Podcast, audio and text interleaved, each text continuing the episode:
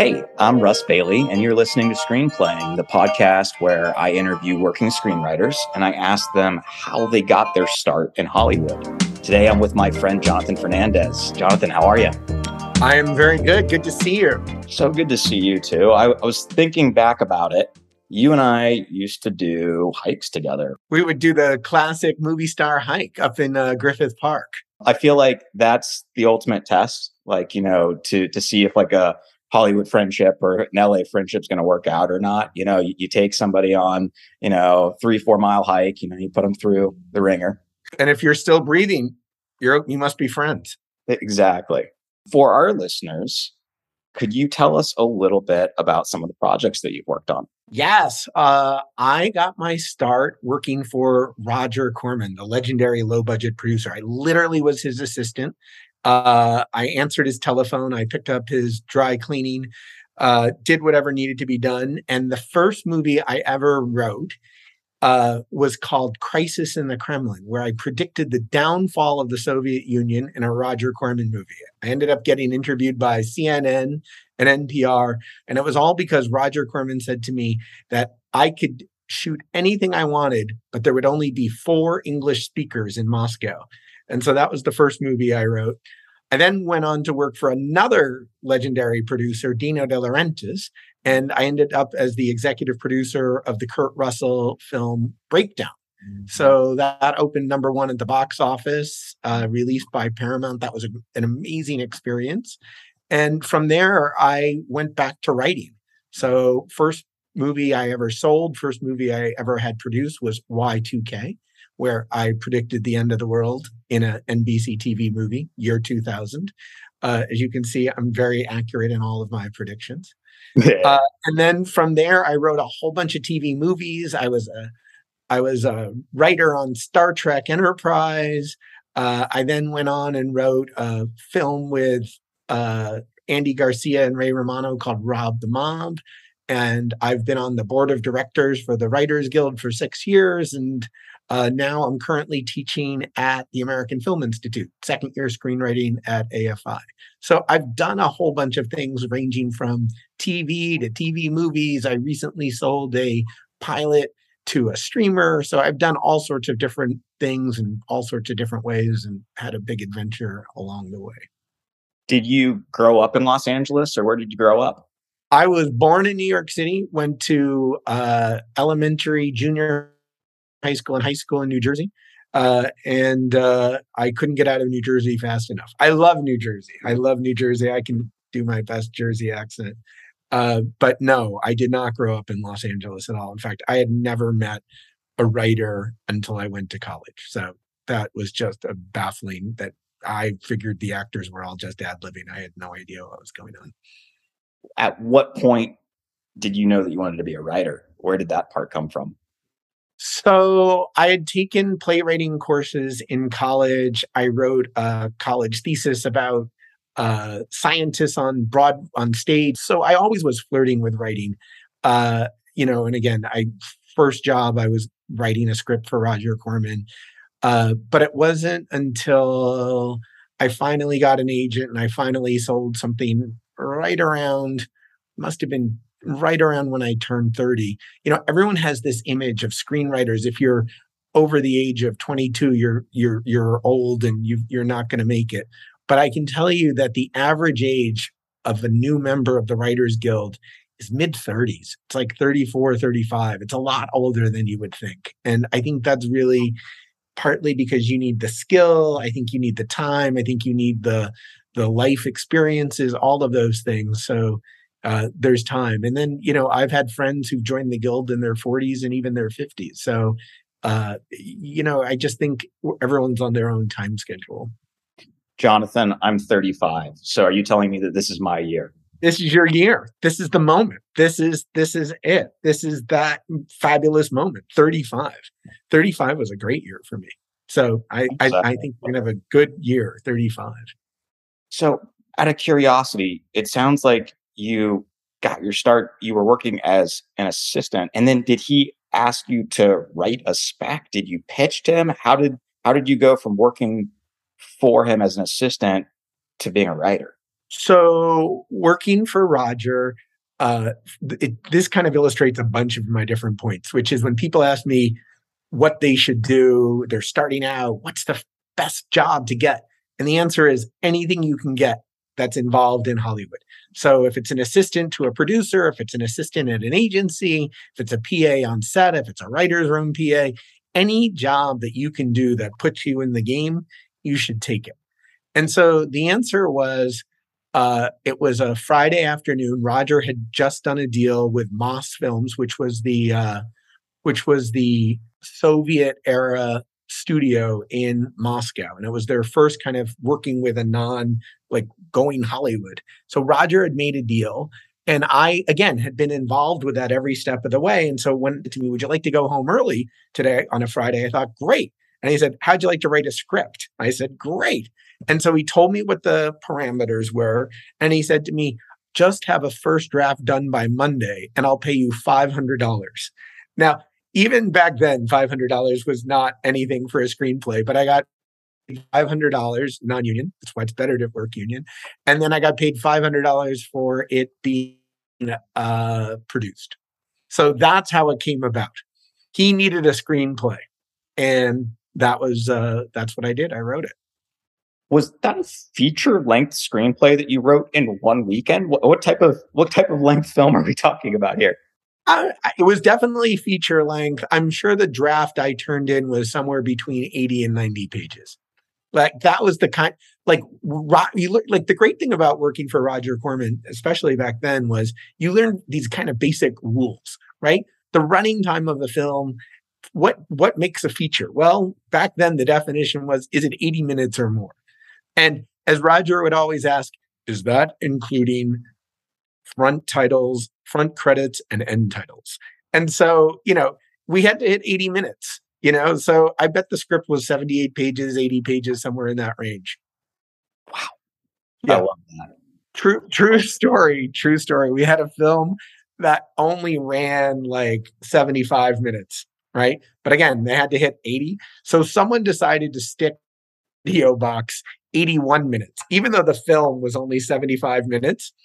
So when the person at they sold the film to HBO, and when they sold the film to HBO, they saw it said 81 minutes. So of course the person assumed the film was 81 minutes long. Well, it turned out the film was only 75 minutes, and HBO ran black for six minutes. HBO was not amused that they were running black for six minutes before someone realized what had happened. That's that's incredible. I mean, whatever it takes, right? so I think someone realized that if you know your film was 75 minutes and you called it 81, was anyone really timing it? Well, it turns out HBO was. Yeah, yeah, it's it's kind of important once it's you know on television running. yes, amazing. Now, before you took on that first job, did you go to film school or what did you study? Did you study writing? Did you study filmmaking? So the truth of the matter is, I did not study filmmaking. I uh, was a history and science major. My grandfather, when I was a freshman, said, You're going to be a doctor. And I thought that was a great plan until a friend of mine got sick and I went to go visit her in the hospital. And I realized I hate hospitals. I hate doctors. I hate sick people. I hated the entire experience. So that wasn't a good plan. And then I took a lot of playwriting courses in college. But no, I to film school. And I always consider Roger Corman and, you know, making 24 low budget movies a year is my film school. Yeah. That's the best possible film school you could have. and I literally did everything there. I started off as his assistant. I ended up running the marketing department. So we were doing posters, we were doing trailers, we were doing video boxes, you name it, we were doing it. I ended up running his home video company. Uh, I wrote films there. I ended up directing different things. So it was a great film school. And you really were experiencing, you know, script to post production, not a joke, 24 times a year. So we were doing 12 films domestically at his Venice studio, and we were doing 12 films foreign in the Philippines and Peru and uh, you know all over in Russia. So it really was a great experience that way, where I learned everything, and you saw what worked and what didn't work, and what actors were great, and which didn't quite work out. So it was just a fabulous film school. Today, do you consider yourself to be a screenwriter? Do you consider yourself to be a director, a filmmaker, a producer? How do you view yourself now? So that's a great question. I'm definitely primarily a screenwriter. So that's number one. Uh, but, you know, I think, again, every writer also needs to be a producer. You can't just rely on your agents or your managers or whoever. You have to be thinking, how am I going to put this all together? So I'm definitely a producer. Uh, and I would say I'm, I'm an aspiring director.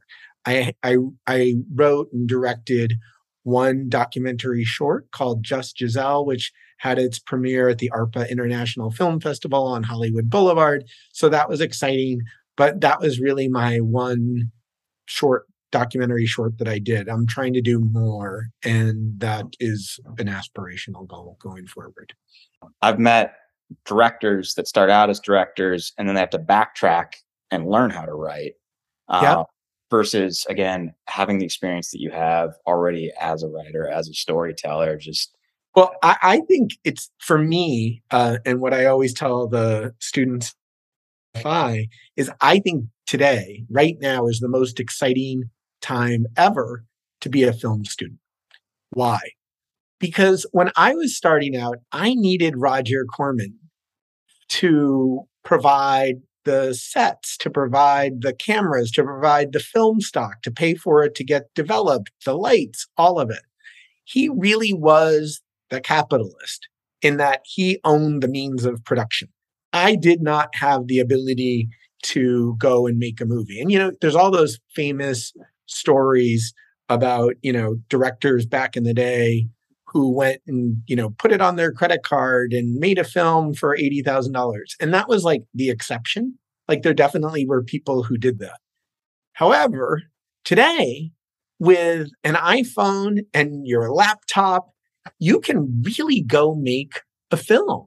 And so a friend of mine who's uh, teaches directing at AFI is like, there's no reason for you to spend 50, 60, 70, $100,000 on a short. You can really do a short, right? For a couple hundred bucks. And it's going to look fantastic. You know, it's going to look amazing. And when you think about all this technology that all of us have, you look at what the Beatles recorded their music on these eight track tapes. You have better equipment in your home studio today. So clearly, it's not the equipment that's preventing you from being the Beatles. You know, like, so you can go use your phone or laptop and make whatever you want to do for really not much money for an amount of money that, you know, like if as long as you can buy pizza and beer for your buddies, you can go make a movie. I love that. Uh, connected to that, for the aspiring screenwriter or for the aspiring filmmaker, do you think that there is a path right now? So, should somebody make a short film first, then a feature film? Uh, should somebody be trying to get a show, a job on a TV show? I know you told me like do whatever you can, but looking back, do you think there, or not even looking back, looking now, looking at 2022, do you think that there's a path so I think that's a great question. And the short answer is no, there's not one path.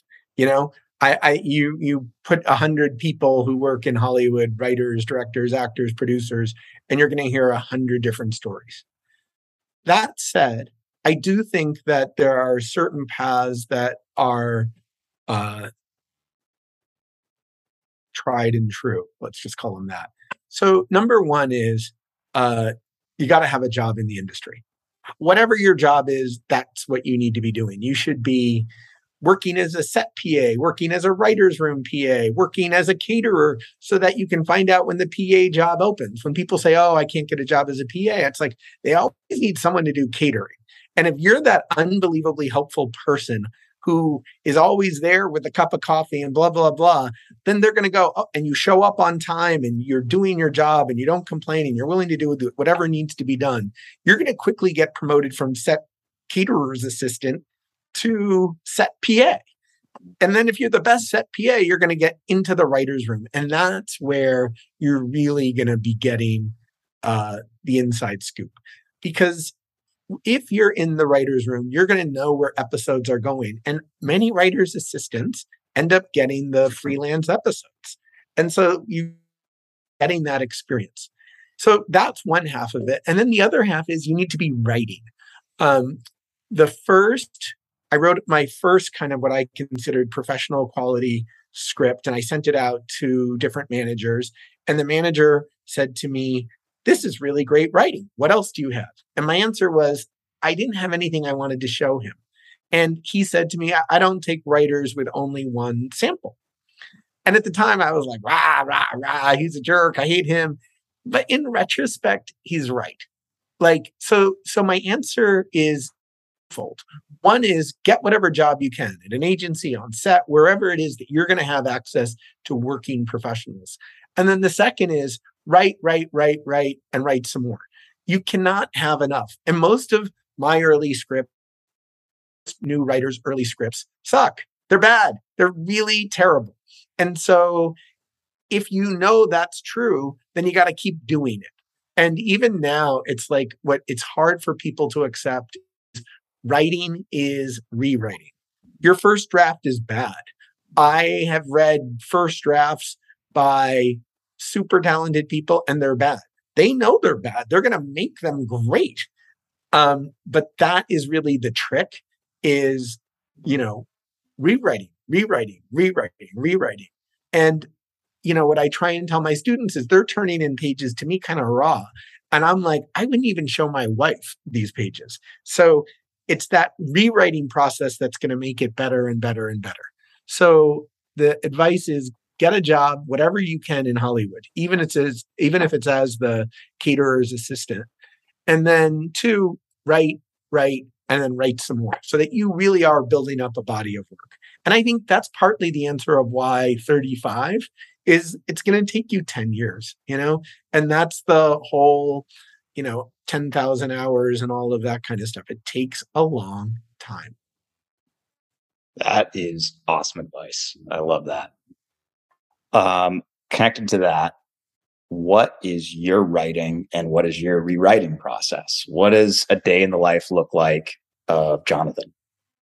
So, uh, you know, years ago, my uh, wife wrote an article, and I, I know of her watching me, of what percentage of every day the typical writer spends on writing versus on the business of writing. And, you know, you're doing both, you know. So today I did a follow up email with a producer who I had met. Um, you know, I, I try and keep my mornings pretty sacred. So, in other words, uh, those are really good hours for me. The other really good hours for me are at night. Like I'm really good, like after dinner, say nine to midnight. And so I really try and do that. I think writers sometimes think that they can write 16 hours a day and maybe Stephen King does. I don't know, but it's just, it's not what I can do. I think that you need to say, I'm going to have two or three good hours, and then that's great. And then there are other things that need to be done. You know, you, you need to have a life. You need to exercise. You need to eat. You need to see friends. You need to call your agents. You need to be moving the ball forward. And I've been in the Writers Guild now for 25 years. And the people who have long term careers are always moving the next project forward. I was talking to a friend of mine the other day, and there he was. You know, he's a person who's, you know, written a film that grossed over a billion dollars, and he was with a Oscar winning writer and they were going out with a project and they were still pounding the pavement and they didn't sell it. You know, they didn't sell the project, but they're still out there hustling. And that's what you need to do. You need to constantly be pushing the ball forward. So again, uh, once you can afford not to have that kind of day job, it's then it's you're writing and then you're also trying to like, how am I putting my producer hat on? Uh, the joke is I always used to think of myself as like a small business. So there's the development, like, okay, I got to come up with the ideas. There's the factory, I got to actually write the ideas. There's the sales department, you know, like, got to actually sell the material. There's the money department, which is a key, key role in uh, any screenwriter's life. Can you collect the money. That's that's important. So all of those are different aspects of your life as a professional writer.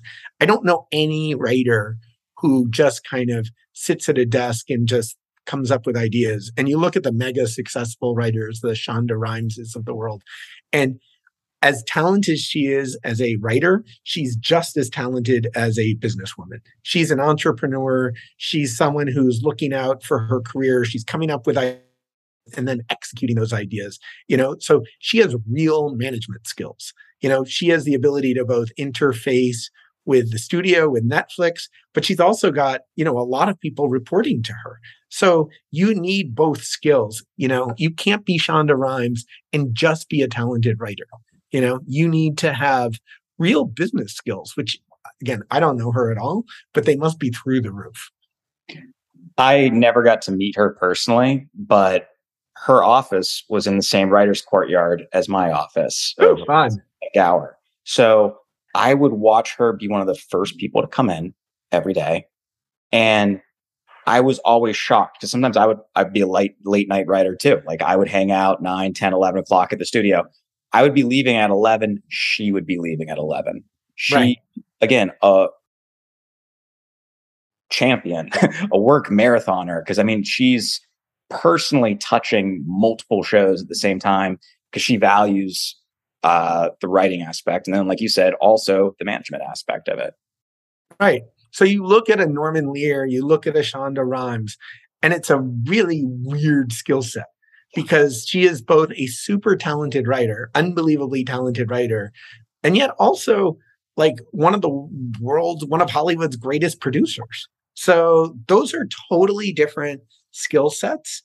Uh, and yet she obviously excels at both. So, you know, a lot of times you meet writers and they just want to be like, oh, I just want to be holed up in my office. And even, you know, back in the day, and this life doesn't really exist, but when I started out, you could really make a living as a screenwriter. But you look at the screenplays that are getting made now, and they're like Marvel movies, and they're really collective. You know, you have to know what the Marvel universe is.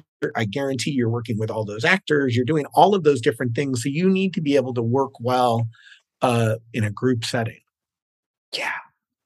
I, I think that's incredibly important to think about too. I think I I used to really look at myself as a lone wolf. Like I'm going to sit and get this thing done, but it's not how it works. Like it doesn't matter if you're a novelist. Like you still are connected to other people. I, I think one of the things that young screenwriters sometimes forget, like, you know, I tell my screenwriters the bar isn't like, can you write a 120 page script beginning, middle, and end? I, I, I can roll a bowling ball down Wilshire Boulevard and find thousands of really good screenwriters. So then the question becomes okay, well, what gets you hired? And in my opinion, the answer is voice. Do you have a unique voice? Do you have a unique take? It's not enough to just say, oh, this is a writer who can get me in act one and act two and act three. It's like you look at Sean and they're her unique voice. You look at Quentin Tarantino's script and it's his unique voice. You need that skill set. You need your voice. You also need to be competent. And I think the way you become competent is by over and over and over again doing the, you know, a dozen one hour scripts, writing you know 20 features you know and then you start to get the skills. How do you think a writer finds their voice or knows what their voice is?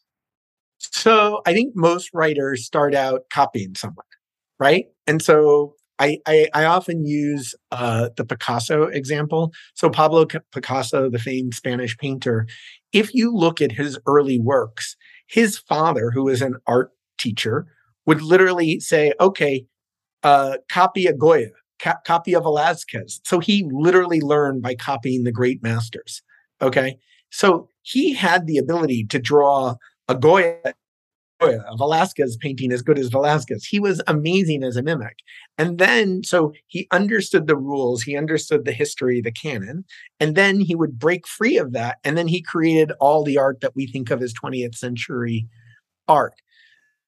Many uh, screenwriters, uh, you know, I, I, I'm stunned by the number of young screenwriters who don't know the canon. What do I mean by that? you are coming to me and I'm a studio executive, I'm a director, I'm an actor.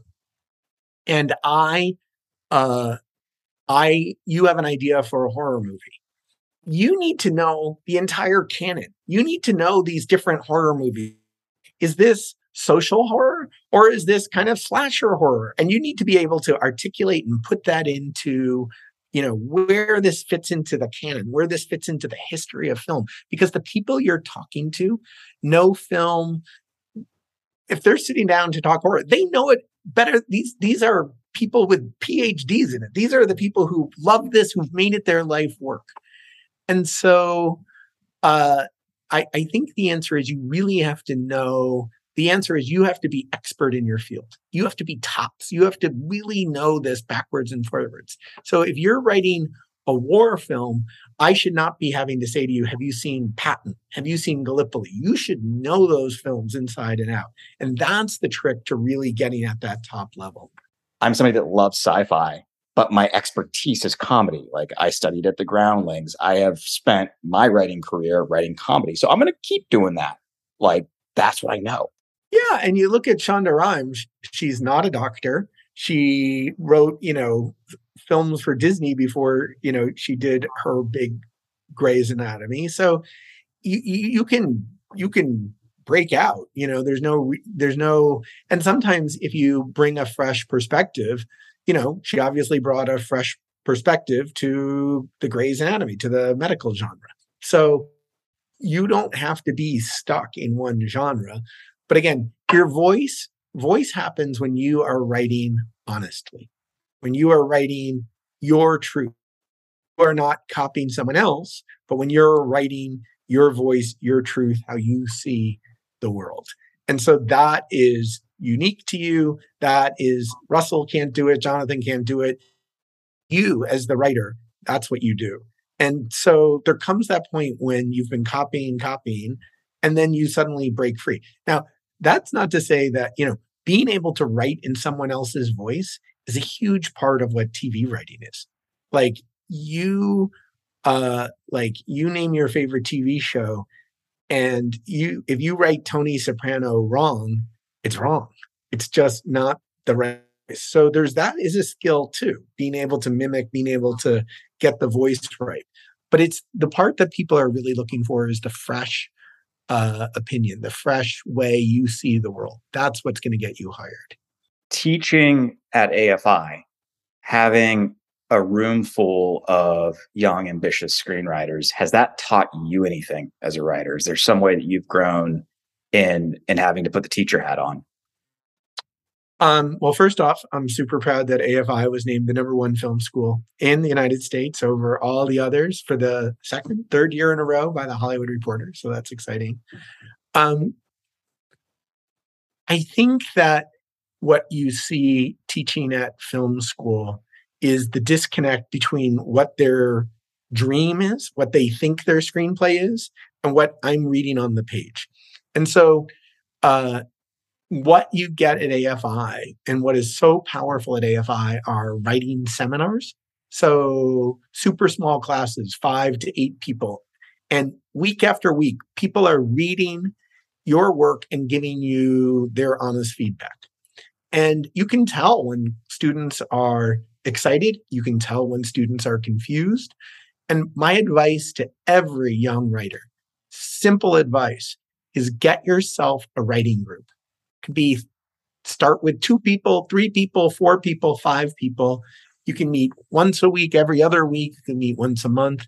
But having that someone read your work, having to have a deadline where you're going to have to turn in certain number of pages, and then having to get the feedback. So a lot of times, I think the disconnect happens is they think they're telling me this whatever story they think they're telling me, but on the page, it's not there.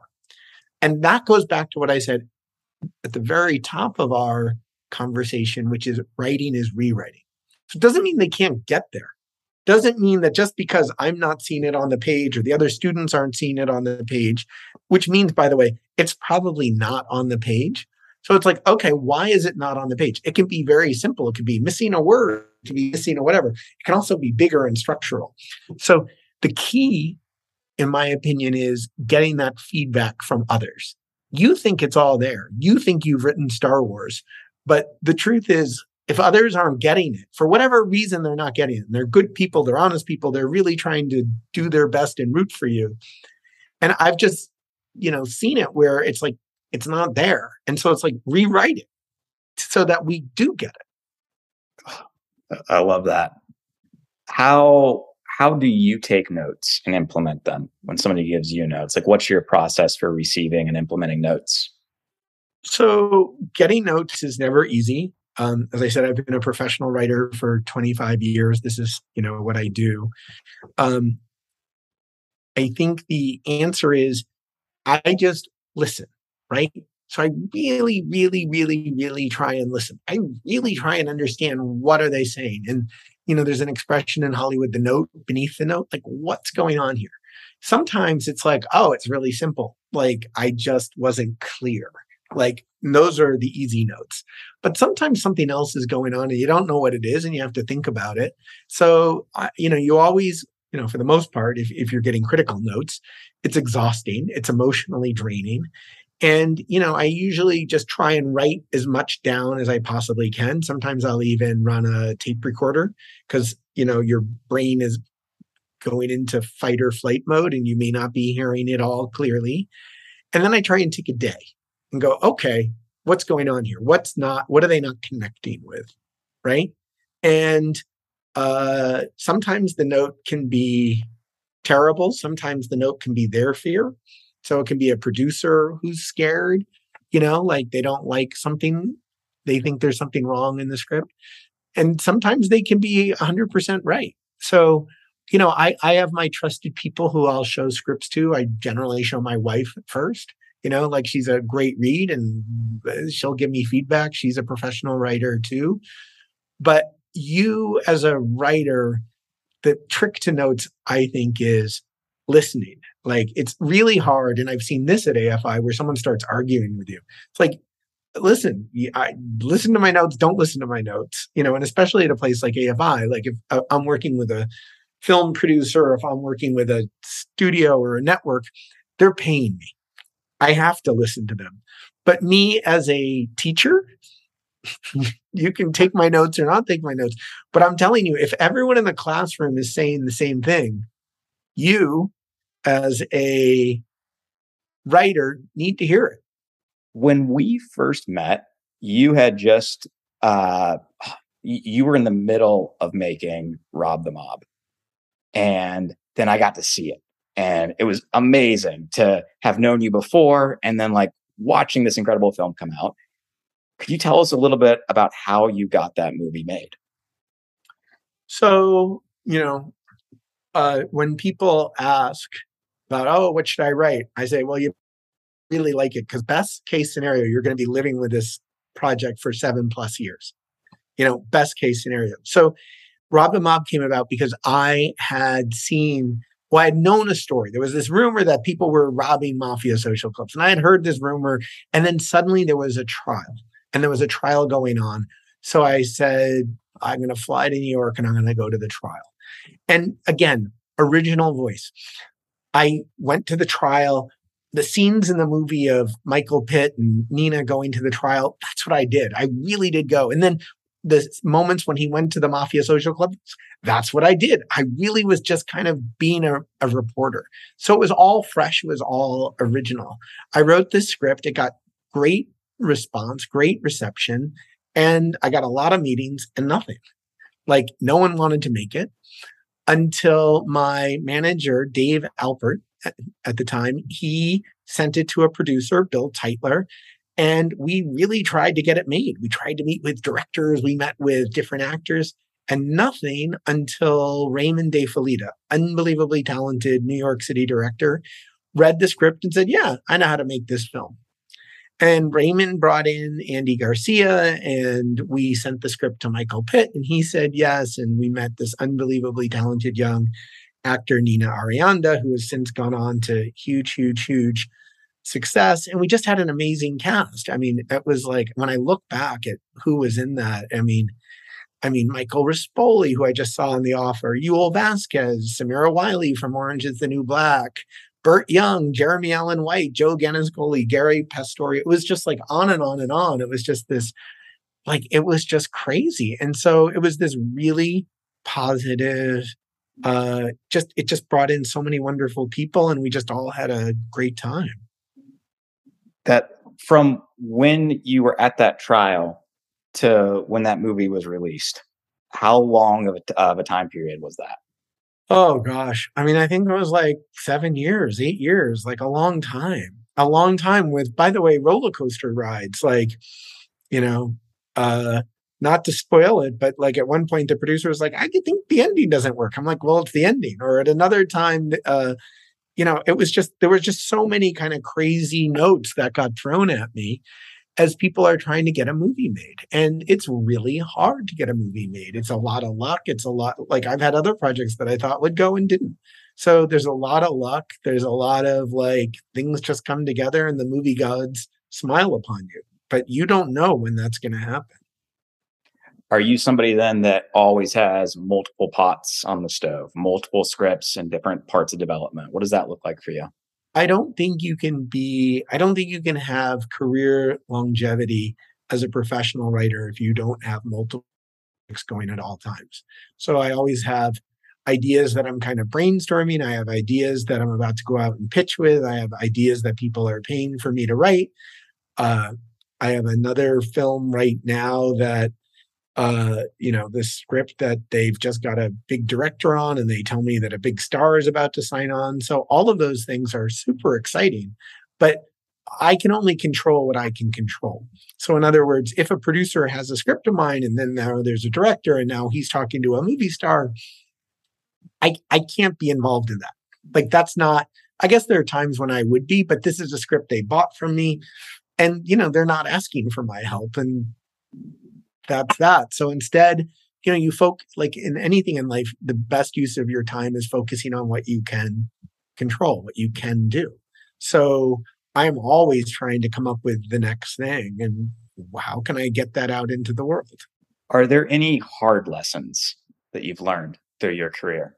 I often think about like, you know, people want to know, like, well, I mean, I have a lot of friends who started out and they're not here. And I'm going to say my best advice is, uh, you know, what are you going to do to, uh, what are you going to do when you get knocked down? What are you going to do when you get the bad news? What are you going to do when they tell you Rob the Mob is not getting made? Like, are you unpleasant? Are you a jerk? Are you, what are you, you know, what are you doing? And the answer is uh, my favorite song, I down and then I get up again because that's all you can do is just keep going. Um, that's the answer. Like, uh, I've had friends who made one bad movie and then they never made another movie. And again, what I will say is, yeah, most first movies suck. You know, most first screenplays suck. Most uh, first acting jobs suck. So you gotta, what are you gonna do? You gotta get up. And part of that is like, okay, well, how are you dealing how are you paying the bills? How are you paying the rent? And so, you know, you have to not assume that the good times are going to be there forever. You have to figure out, well, what am I going to do to to keep, you know, the lights turned on? What's next, Jonathan? Is there anything that you can tease us about that you're working on right now? So I'm about to go out with a pitch uh, with two other super talented writers. So we're going to take out a TV pitch, which I'm very excited about. Um, and then I really, really, really, really, really want to. I, I like I want to take my own advice and start directing little shorts and just try it out. Like iPhone, see where it goes, because there are films, there are scripts that I've written that I know would be great, and yet they're just sitting on my shelf. There's a lot of other scripts that I've written that I know the world should not see and they should stay in my drawer. But the ones that I'm most excited about are a few scripts that I go, okay, well, how am I going to figure out a way to get this made? So, you know, I'm going to take my own advice and use my iPhone and go make a couple shorts. Yes. Jonathan, thank you so much for being on this show. Oh my gosh, Russell, such a pleasure talking to you. Uh, I I I can't believe this all started because we were hiking mountains in uh, Hollywood. We should do it again. I think I'm up for another one. All right, whenever you're ready, tell me. I'm in. I'm ready to hike. I love it. I can't wait. All right, great seeing you, Russell. Great seeing you too. You can find out more about Jonathan at robthemobwriter.blogspot.com. You can find out more about me on Instagram at Write with Russ. And you can find out more about the show at Screenplaying. We'll see you next week.